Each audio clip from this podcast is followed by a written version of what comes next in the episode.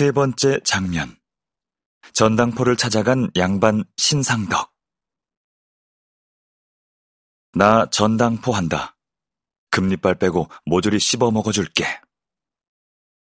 2010년 개봉한 영화 아저씨 속 주인공 차태식의 유명한 대사이다. 영화는 당시 젊은이들에게 생소한 공간이었을 전당포에 대한 관심을 불러일으켰다. 전당포는 물건을 담보로 잡고 돈을 꾸어주는 곳이다. 근대적 전당포는 1876년 개항과 함께 일본의 은행이 개항장에 들어오고 이를 통해 일본의 상업 자본이 밀려 들어오면서 하나둘 생기기 시작했다. 조선이 전당포에 대한 법 체계를 갖춘 것은 대한제국 선포 직후인 1898년 11월 전당포 규칙을 발표하면서부터였다. 전당포에서는 토지와 집 같은 부동산 관련 문서는 물론 비녀와 가락지 같은 폐물, 의복과 솥 같은 가재 도구 등 쓸 수 있는 모든 물건이 담보물이 될 수 있었다. 특히 일본의 상업 자본이 조선의 토지를 취득하는데 전당업을 이용하면서 전당포는 빠르게 조선에서 자리를 잡아갔다. 이제 이번 에피소드의 주인공 신상덕을 만나보자. 2010년 나는 한 장의 전당표를 손에 넣었다. 전당표란 맡긴 물건을 담보로 돈을 내주었다는 증거로서 전당포에서 돈을 빌리는 사람에게 발행하는 쪽지다. 여기에는 맡긴 물건, 빌린 액수, 변제 조건 등이 기록되어 있다. 신상덕이 찾은 곳은 초동 전당포라는 곳이었다. 흥미로운 것은 현재 남아있는 대한제국기 전당표 대부분이 초동 전당포에서 발행한 것이라는 사실이다. 초동 전당포가 있던 초동은 예전 스카라 극장 앞 일대 극장가로 유명했던 충무로 부근이다. 초동의 본래 이름은 초전골이었다. 조선 개국 초 이방원이 사병을 일으켜 이복 동생 이방번과 이방석을 죽이고 개국 공신 정도전과 남원을 제거하자 1398년 제1차 왕자의 난 격분한 이성계가 군대를 보냈는데 첫 싸움이 벌어진 곳이라 하여 초전골로 불렸다고 한다.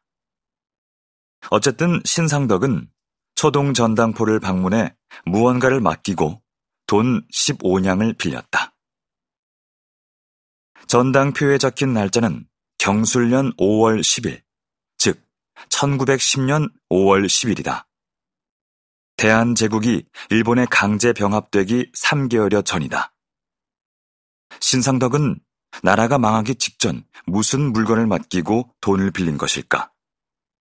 역시 상상력을 가미하여 신상덕이 전당포를 찾던 그날로 가보자.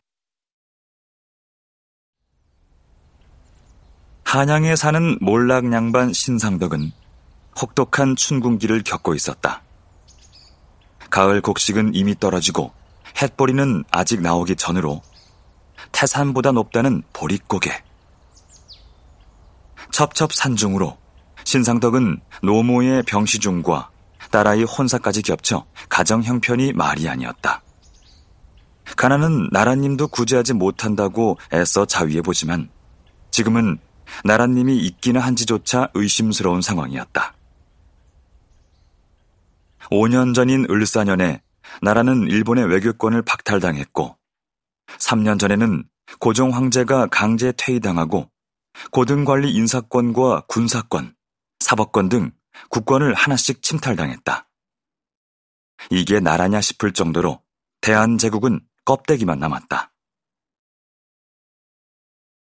재작년에는 전국의 의병이 13도 창의군을 결성해 이인영과 허위 주도로 서울 진공작전을 전개했으나 동대문 근방에서 일본군에게 패퇴하고 말았다.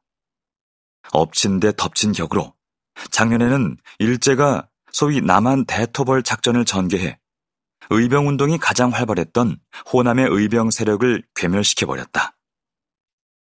가난은 늘 가까웠지만 나라는 늘 멀리 있었다.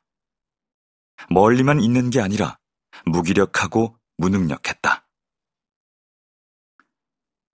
신상덕은 몇 가지 물건을 전당포에 맡기고 돈을 빌리기로 작정했다. 그런데 아무리 뒤져봐도 돈 될 만한 것이 눈에 보이지 않았다. 몇 년 전 죽은 아내가 남기고 간 가락지와 비녀는 이미 작년에 팔아 생계의 보텐터였고 쓸만한 무쇠 소치 하나 있긴 했지만 그걸 맡기면 당장 곡식 끓일 데가 없으니 차마 그럴 수는 없는 노릇이었다. 이때 신상덕의 눈에 들어온 것이 있었으니 바로 탕건이었다. 그래, 탕건을 전당포에 맡기자. 이리저리 세간을 뒤져보니 탕건이 다섯 개나 나왔다. 탕건은 조선시대 벼슬아치가 망건 위에 쓰던 일종의 관이다. 망건은 상투 튼 머리카락이 흘러내리지 않도록 이마에 두르는 물건이고, 탕건은 그 망건 위에 쓰는 물건이다. 탕건은 앞쪽은 낮고 뒤쪽이 높아 턱져 있는데 말청으로 만들었다. 조선의 사대부는 평상시 집안에서는 탕건만 쓴 채 손님을 맞이하기도 했지만 평소 외출 시에는 그 위에 갓을 썼다. 그러나 조선 후기부터는 양반 사대부뿐 아니라 중인들까지 탕건을 망건 위에 독립된 관모로 사용하기 시작했다. 조선 말기에는 서민의 갓 착용이 허용되고 집안에서 갓 없이 탕건만 쓰는 풍조가 번지면서 점차 독립된 모자 구실을 하게 되었다. 탕건 모양은 신분에 따라 다소 달랐는데 대체로 양반용은 앞쪽이 낮고 뒤쪽이 높은 2단 구성의 원통형 탕건이고 평민용은 그냥 원통형이었다. 신상덕이 폐탕건을 맡겼다는 사실만으로 그를 양반이라 단정할 수 없는 이유다. 다만 기왕 상덕을 양반으로 봐주기로 했으니 이 글에서만큼은 그가 양반이었을 거라 가정하고 그의 발걸음을 다시 쫓아보자. 신상덕이 찾아간 초동 전당포는 한양에서 꽤 유명한 곳이었다. 구면인 전당포 주인 박 씨는 신상덕의 딱한 처지를 듣고 패탄건 하나당 세냥씩 계산하여 열다섯 냥을 쳐주겠다고 했다. 다른 사람 같았으면 열두 냥도 쳐주지 않았을 거라 너스레도 떨었다. 요즘은 단발이 점차 유행하면서 구시대의 물건이 된 탄건은 별 가치가 없다는 것이다. 신상덕은 사람 좋아 보이는 박씨 말에 연신 허리를 숙여 고마움을 표했다. 조금 일찍 맡겼더라면 하는 아쉬움도 있었다.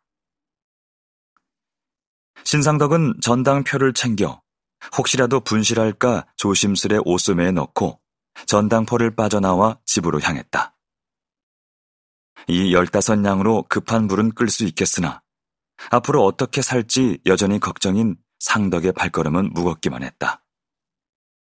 몰락한 양반이라는 자신의 처지가 한탄스러웠다.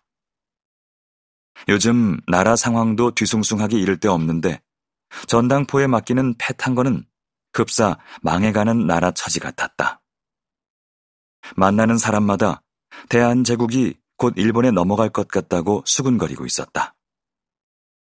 문득 스치는 봄바람에 약간의 열기가 섞여 있었다.